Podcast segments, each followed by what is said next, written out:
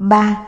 Sự hiện diện hữu hành của đạo đức Sự hiện diện hữu hành của đạo đức tức là sự hiện diện của những hoạt động nhằm thể hiện sức sống của đạo Pháp trên những khía cạnh khác nhau của cuộc đời.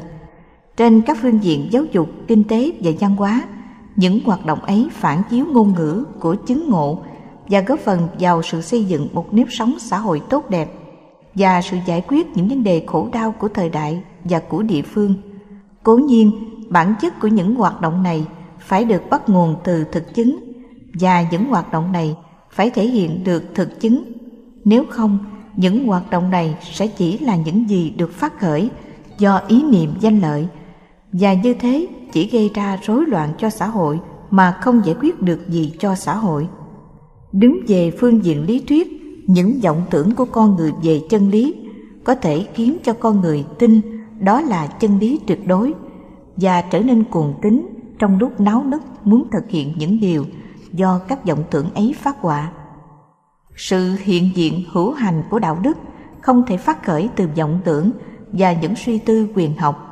Có thực chứng thì mới có bản chất của đạo đức và như thế cái hành mới mang theo nó sinh khí và thực giá của đạo đức.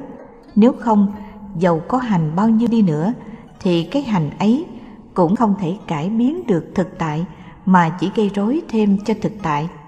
Thế giới rối loạn chính không phải vì thiếu người hành mà chính vì có quá nhiều người hành. Cái hành không phát xuất từ nguồn suối của thực chứng. Khi người Phật tử nắm được những nguyên lý hành đạo, người Phật tử sẽ đi vào cuộc đời với tinh thần vô trước để mà hành đạo. Nói một cách khác hơn, để mà chứng tỏ sự hiện diện hữu hành của đạo trong cuộc đời. Và cố nhiên, những nhãn hiệu, những hình thức và những danh từ không thể nào chứng tỏ sự hiện diện đó nếu người Phật tử nhắm đến sự phụng sự những nhãn hiệu, hình thức và những danh từ ấy, tức là chưa đạt được tinh thần vô trước và do đó hoạt động của người kia chưa phải là hoạt động đích thực của đạo Pháp. Ngôn ngữ đạo đức chỉ là phương tiện truyền đạt và hướng dẫn sự thực hiện đạo đức.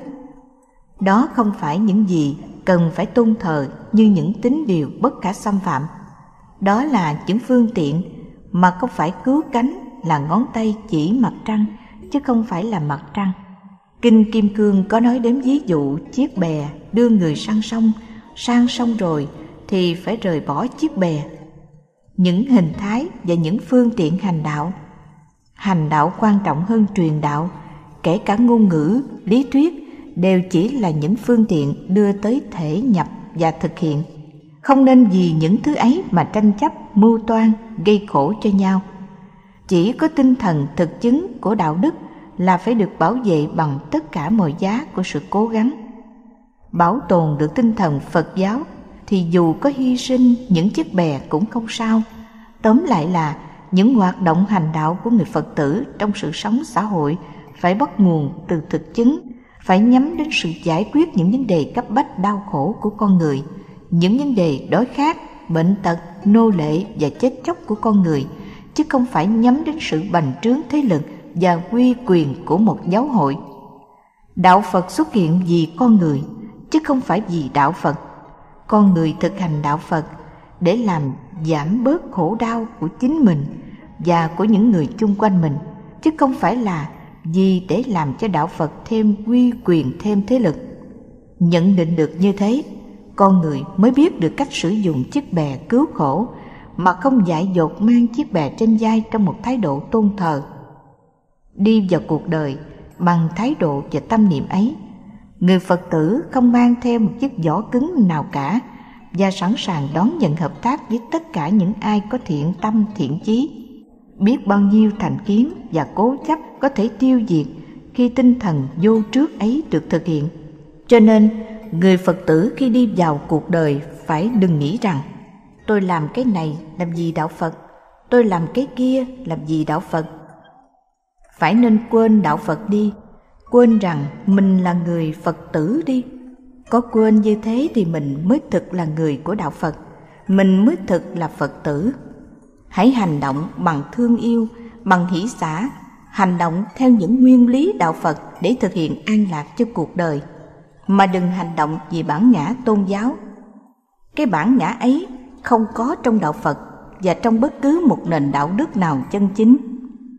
Bất cứ một phong trào xã hội nào, nếu muốn thành công, cũng phải ghi được hứng cảm trong quần chúng trước đã. Hứng cảm ấy được đi kèm với một đức tin người phật tử đi vào cuộc đời cần gây được niềm tin cần thiết ấy và phát khởi được nguồn hứng cảm quan trọng ấy. Ít khi một chính quyền có thể gây được niềm tin và nguồn hứng cảm.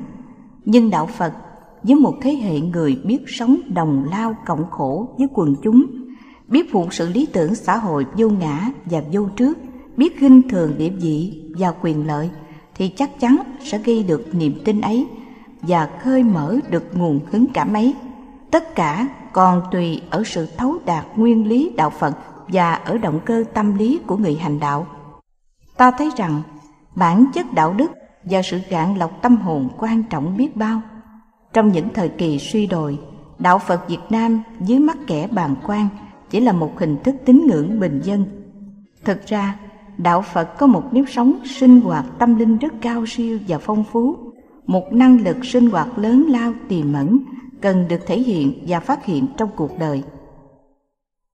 Trong giai đoạn hiện tại cũng như trong những thời đại lý trần, người trí thức và thanh niên đã hé thấy được nguồn sinh lực ấy của đạo phật. Sự thực hiện giờ cho ta thấy có cả một thế hệ muốn đem năng lực và tuổi xanh của họ để phụng sự cho lý tưởng đạo phật.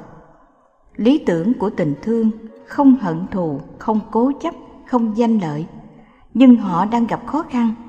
Công cuộc hiện đại hóa đạo phật chỉ mới được khởi đầu với những vấn đề to tát của nó. Về cả ba phương diện, giáo lý, giáo chế và giáo sản.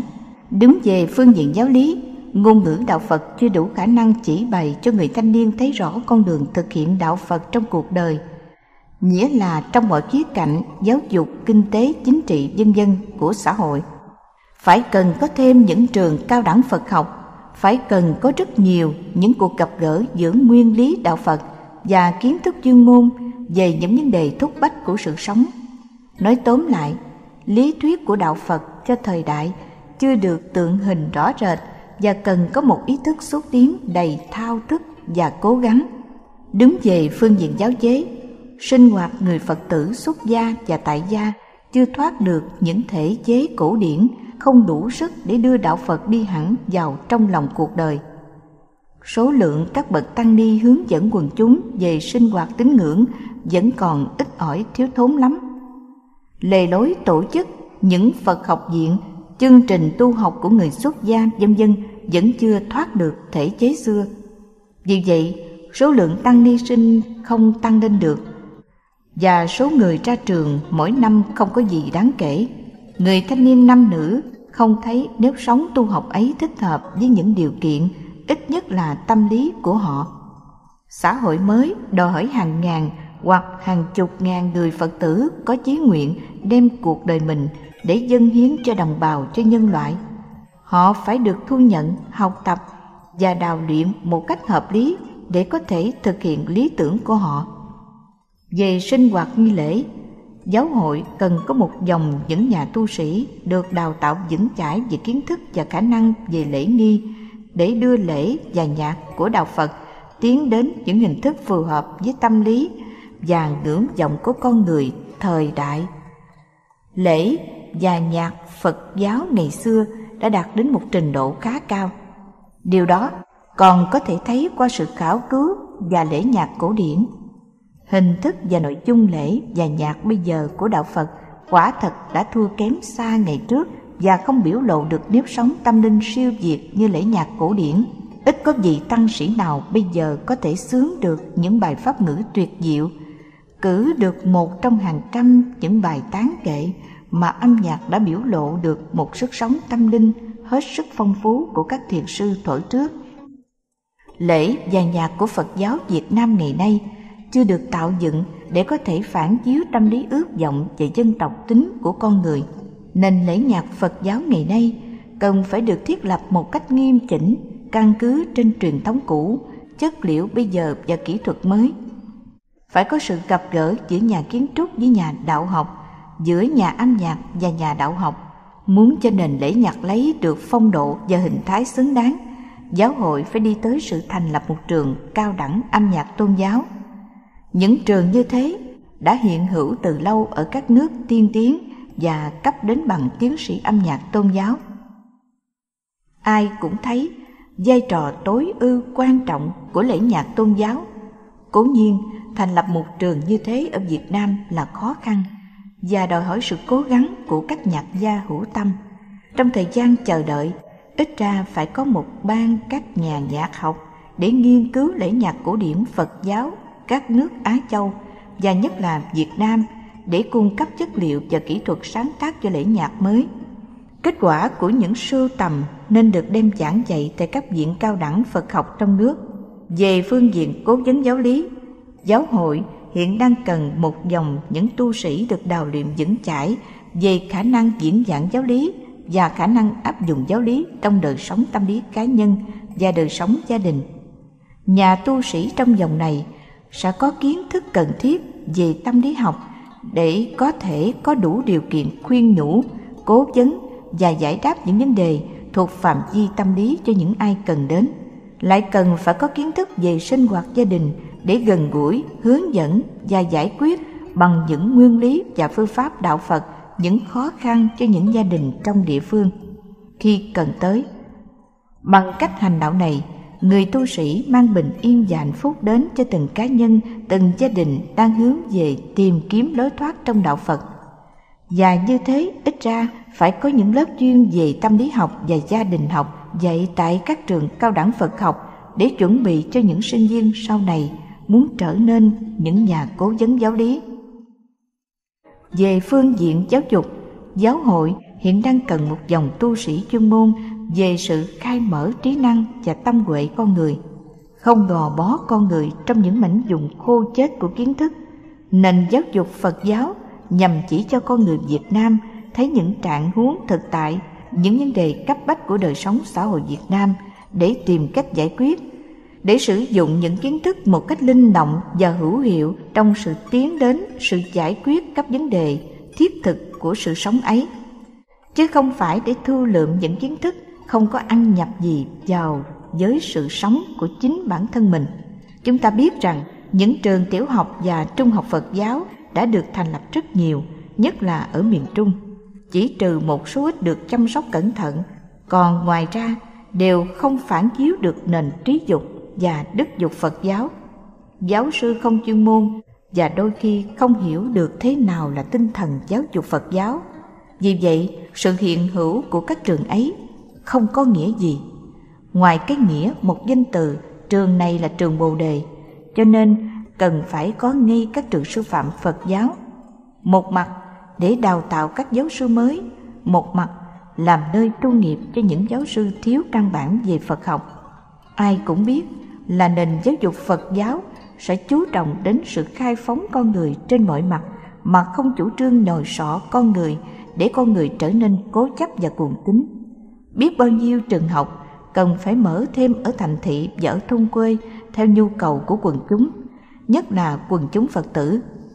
Và hiện nay trong nước lại có rất nhiều các đoàn thể thanh niên Phật tử, sinh viên Phật tử, học sinh Phật tử, hướng đạo Phật tử, gia đình Phật tử, dân dân.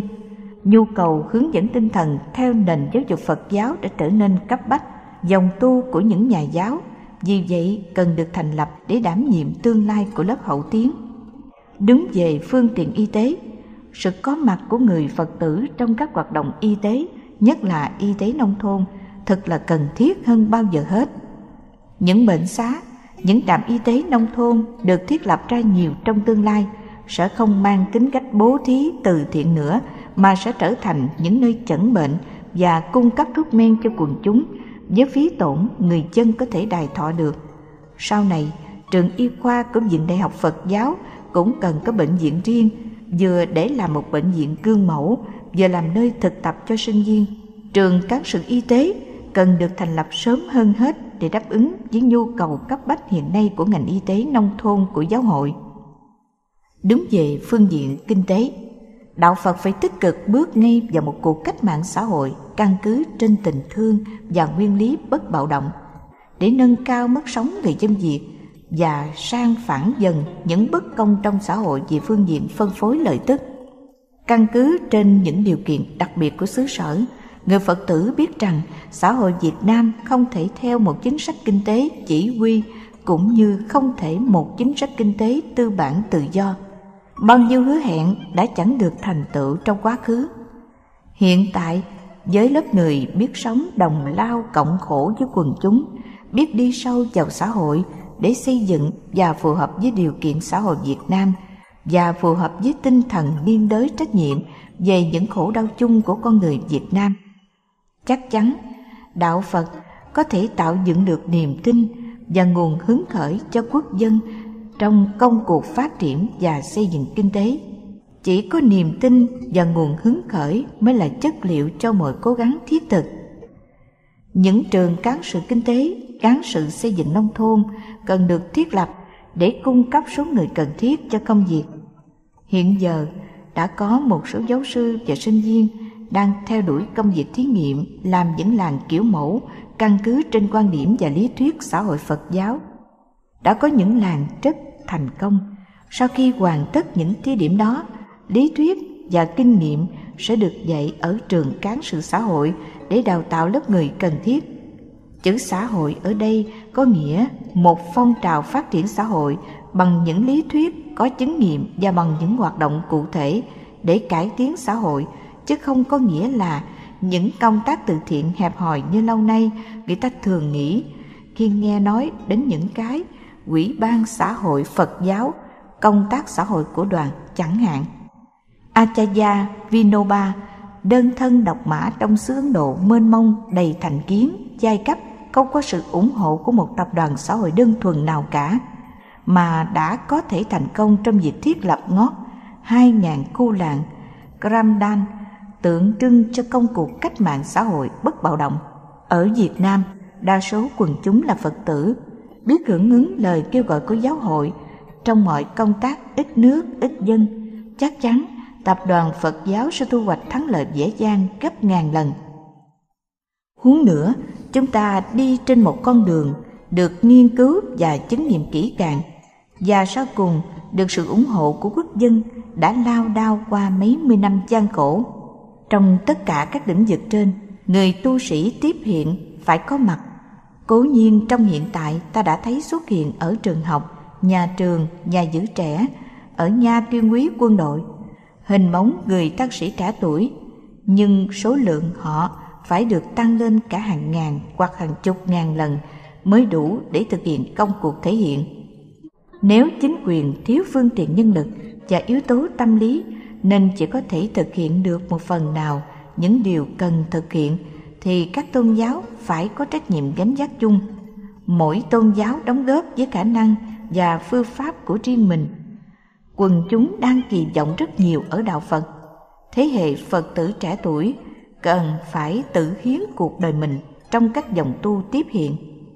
Các dòng tu này sẽ là những dòng tu làm việc 9 tháng trong mỗi năm và sẽ trở về tu viện để gần gũi các nhà tu thể nhập mỗi năm ba tháng để được võ trang thêm về thực chất đạo đức tâm linh.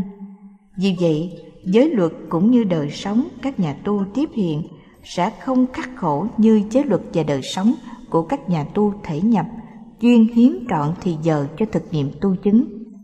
Và các nhà tu tiếp hiện sau khi tự thấy đã phụng sự vừa đủ trong phạm vi cuộc đời có thể phát nguyện để sống đời sống hoàn toàn tâm linh của các nhà tu thể nhập. Vấn đề người sẽ được giải quyết nếu có một cuộc cách mệnh thực sự về giáo chế, nghĩa là phải có thêm những dòng tu mới mà thể chế sinh hoạt phù hợp với khả năng và lý tưởng của lớp người trai trẻ hiện tại, nam cũng như nữ, những dòng tu để làm việc, và như vậy có đòi hỏi kiến thức và khả năng chuyên môn. Chừng nào chưa có sự thay đổi về giáo chế thì chừng đó vấn đề người vẫn chưa được giải quyết còn đứng về vấn đề phương diện tài chính, ta không nên lo ngại. Từ trước đến giờ, giáo hội làm được gì, các tăng sĩ làm được gì, thì cũng do sự đóng góp cúng dường của người bổn đạo. Chế độ cúng dường cố nhiên sẽ được duy trì, nhưng phải được thực hiện theo thể chế cúng dường tập thể. Như thế, vừa tránh được nạn phân biệt sư tư, vừa giúp cho sự phân phối phương tiện tài chính một cách hợp lý trong công việc phật sự. Lâu nay chúng ta cứ nghĩ rằng làm một công việc xã hội là làm một công việc từ thiện, mà không nghĩ rằng công việc ấy trước hết phải có giá trị chuyên môn của nó trước đã. Ví dụ như, khi mở một trường mẫu giáo, ta chỉ nghĩ nhiều đến việc làm sao để miễn học phí thật nhiều cho con nhà nghèo. Vì vậy, lấy thật rẻ tiền và thâu vào rất nhiều trẻ em như thế, việc dạy không thể nào hay được. Lý do là tiền thu giàu ít, cô giáo ăn lương khổ, thì thường chỉ có cô giáo không chuyên môn về dừng trẻ. Như vậy, ta nhắm đến phần từ thiện và làm giảm giá trị của công việc giáo dục. Một điều có phương hại đến uy tín của trường và của đạo phật. Vậy đừng đặt vấn đề từ thiện là vấn đề quan trọng nhất trên các phương diện giáo dục y tế, văn hóa, xã hội vân vân ta phải đi sâu vào chuyên môn và phải nhận thức rằng bằng những phương tiện từ thiện không thôi, ta không thể đi xa được. Trở về thí dụ trường mẫu giáo, ta hãy lấy tiền học cao như các trường danh tiếng khác. Và khi trừ cho sở phí, tiền dư ra sẽ để cấp học bổng cho các em nghèo. Giáo sư dạy có lương đàng hoàng mới là giáo sư giỏi và có thể làm việc lâu dài. Còn sự phát tâm thì thường không bền lâu và hay mệt mỏi. Dù muốn, dù không, những vị tu sĩ thuộc các dòng tiếp hiện đều phải có lương bổng như thường và tùy theo nhu cầu cá nhân. Người tu sĩ sử dụng số lương ấy và nếu có dư thì sẽ gửi về cúng dường cho quỹ từ thiện trung ương. Các vị tu sĩ tiếp hiện sẽ là những sứ giả những người công chức của giáo hội và sẽ là những bàn tay phụng sự cho xã hội trên hướng chung của nền Phật giáo thời đại. Quan niệm hoạt động xã hội như thế, ta thấy vấn đề tiền bạc không còn khó khăn nữa.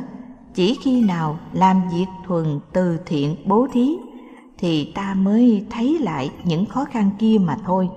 Những ước vọng đem đạo Phật vào cuộc đời buộc chúng ta phải nghiên cứu mọi vấn đề của cuộc sống. Đối với những kẻ có đức tin, những điều trình bày trên đây không phải là những mong ước không thể thực hiện. Đạo Phật dạy tất cả đều do tâm tạo tác, kinh pháp cú. Nếu toàn thể Phật tử hưởng ứng đường lối, mang đạo Phật đi vào cuộc đời do giáo hội đề xướng, thì không có trở lực nào mà ta không thể vượt qua.